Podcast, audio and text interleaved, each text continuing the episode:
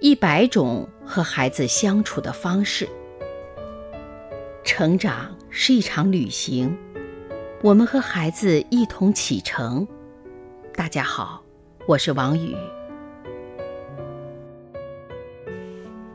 妞妞的项链儿。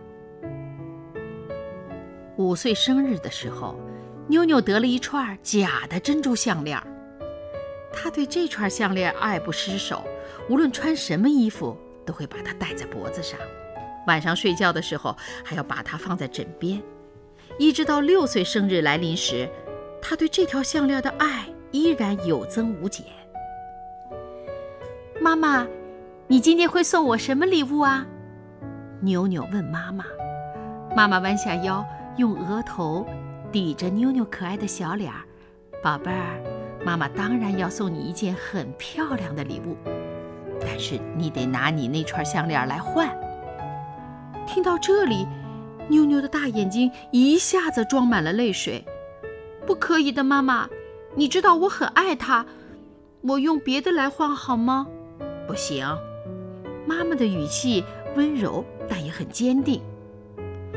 我可以把我的小白象送给你，它一直是我非常喜欢的一件玩具。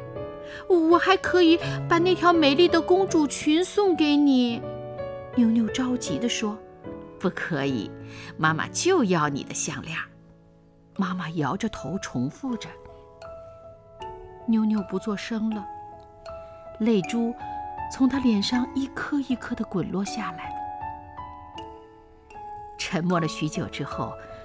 妞妞终于慢慢的从脖子上摘下了那条心爱的项链，双手呈给妈妈。